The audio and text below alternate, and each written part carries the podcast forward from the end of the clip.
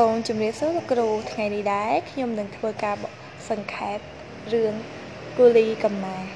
ដែលសាច់រឿងមានដូចតទៅនៅឆ្នាំ1935នៅភូមិគោចំបក់ស្រុកកណ្ដាលស្ទឹងខេត្តកណ្ដាល មានការដកហូតងាររបស់មេឃុំកឹមរួចហើយលើកបន្ទុកពូផាន់ជំនួសវិញព្រោះពូផាន់មាន ទ្រព្យសម្បត្តិច្រើនពូកែទាពុននិងចេះផ្គត់ផ្គង់ចៅវាយនាយថ្ងៃអាទិត្យមេឃុំផាន់តែងនាំលោកចៅវាយស្រុកទៅផឹកស៊ីរកស្រីញីជាពិសេសជាមួយនាងវ៉ែននៅភូមិដើមក្រសាក្រសាំងក្នុងពេលកេណ្ឌពលករឲ្យជប៉ុនម្ដងម្ដង មេឃុំផាន់បានច្រើនទាំងប្រាក់និងសគុណក្នុងរយៈពេលធ្វើការ5ឆ្នាំ មេឃុំផាន់ទទួលបានមេដាយដល់ទៅ2លឹមជាកូនប្រុសរបស់លោកតាង៉ែតយាយមកត្រូវមេឃុំផាន់កេណ្ឌឲ្យទៅធ្វើប្រលានយន្តហោះពោចិនតុង ទោះបីនៅសល់ជាងមួយខែទៀតត្រូវរៀបការក៏ដោយ លឹម ជាអ្នកបួសរៀនខាងផ្លូវពុទ្ធសាសនា គេមានគំនិតជឿជឿនលឿនមានជំនឿសមហេតុផលទៅលើទស្សនកម្មផល ការយល់ដឹងការងាររាក់ជ្រៅក្នុងសង្គមលឹមបាន យឹមដែលជាឧបសគ្គខោចជើងនៅបាស័កព្រះត្រពាំងជួយណែនាំពេលទៅកំណែន នៅពោចិនតុងមេឃុំផាន់និងលោកចៅវាយស្រុកបានអបបាយកល មានអបែកកលអាក្រក់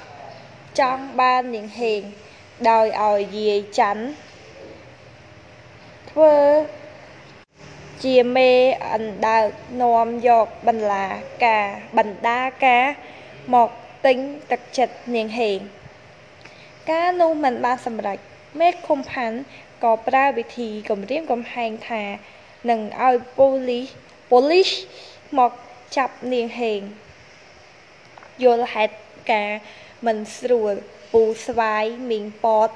ក៏នាំនាងហេងយកទៅលាក់ទុកនៅផ្ទះលោកតាង៉ែតយាយមកដែលជាដន្លងរបស់គាត់មិនអាចលាក់កំបាំងបានតាង៉ែនយាយមកក៏ដាក់ដាច់ចិត្តបរទេសនាំអនាគតកូនប្រសាកិច្ចទៅលក់អង្គនៅភ្នំពេញរងចាំថ្ងៃលឹម វិលមកវិញរៀបការតែម្ដងជាគ្រោះកាចពេលប្រលានយន្តហោះអាមេរិកមកទម្លាក់គ្រាប់បែកលើមូលដ្ឋានទ័ពជប៉ុន ពិសេសត្រង់ចេតិយវត្តឧណាឡោមលោកតាង៉ែតយាយមកនិងនាងហេងក៏ត្រូវស្លាប់យ៉ាងអនាយធមដោយគ្រាប់បែកនោះទៅ ពេលបញ្ចប់ការងារនៅឯពោចិនតុងហើយលឹមក៏វិលត្រឡប់មកភូមិកំណើតវិញ ពេលនោះលឹមត្រូវបាត់បង់នៅអ្វីអ្វីទាំងអស់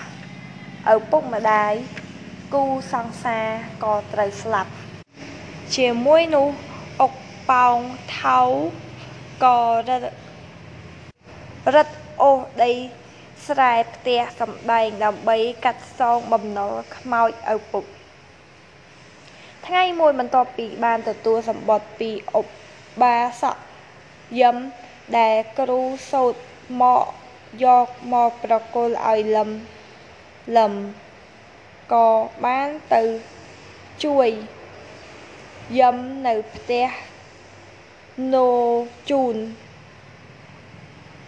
ណូជុងឯភ្នំពេញលឹមត្រូវមានភារកិច្ច ជូនណជូងដែលទៅរត់គេចពីគុកទៅស្វាយដូងកែវដើម្បីបន្តចលនាតស៊ូជាមួយបារាំង